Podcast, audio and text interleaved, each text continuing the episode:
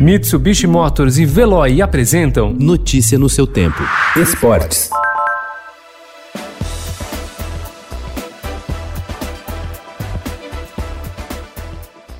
O São Paulo lutou, foi corajoso, mas não conseguiu o milagre que precisava para ter ao menos uma sobrevida na Libertadores. Sucumbiu diante de um River Plate superior técnica e taticamente ontem na Argentina. Perdeu por 2 a 1 e está eliminado ainda na primeira fase.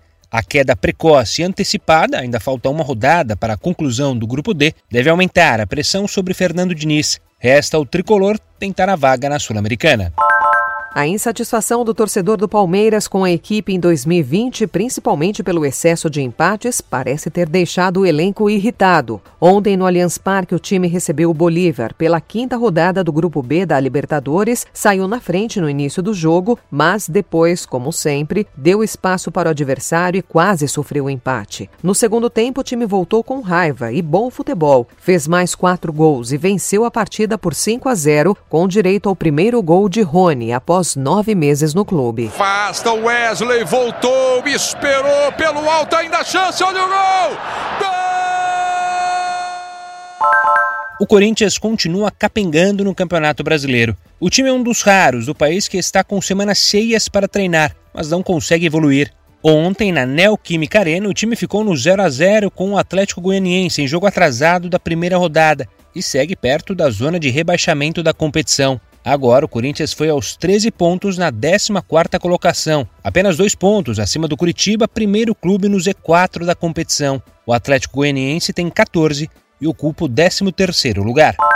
O atacante Neymar trocou o Barcelona em 2017 pelo Paris Saint-Germain, onde está até hoje. Contudo, deixou para trás também uma dívida com o fisco espanhol. Ontem, o jogador entrou pela primeira vez na lista de inadimplentes da Agência Tributária da Espanha. De acordo com uma relação publicada pela entidade em seu site oficial, o brasileiro não pagou até 31 de dezembro de 2019 uma dívida que supera os 34 milhões de euros entre tributos e impostos.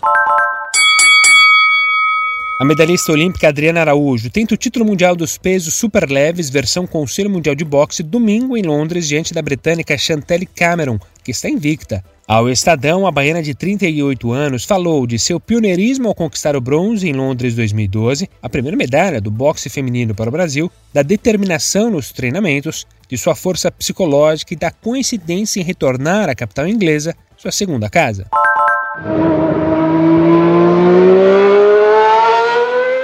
Mick Schumacher pilotou mais uma vez ontem um carro da equipe que ajudou a consagrar o pai dele, o heptacampeão de Fórmula 1, Michael Schumacher. Ele testou uma Ferrari de 2018 no circuito de Fiorano, na Itália. O teste é parte da preparação para o garoto de 21 anos participar, na próxima sexta-feira, dos treinos livres da Fórmula 1 em Nürburgring, local do GP de Eiffel, no domingo, dia 11 de outubro. Notícia no seu tempo. Oferecimento: Mitsubishi Motors e Veloy. Se precisar sair, vá de Veloy. E passe direto por pedágios e estacionamentos. Aproveite as 12 mensalidades grátis. Peça agora em veloy.com.br e receba seu adesivo em até 5 dias úteis. Veloy, piscou, passou.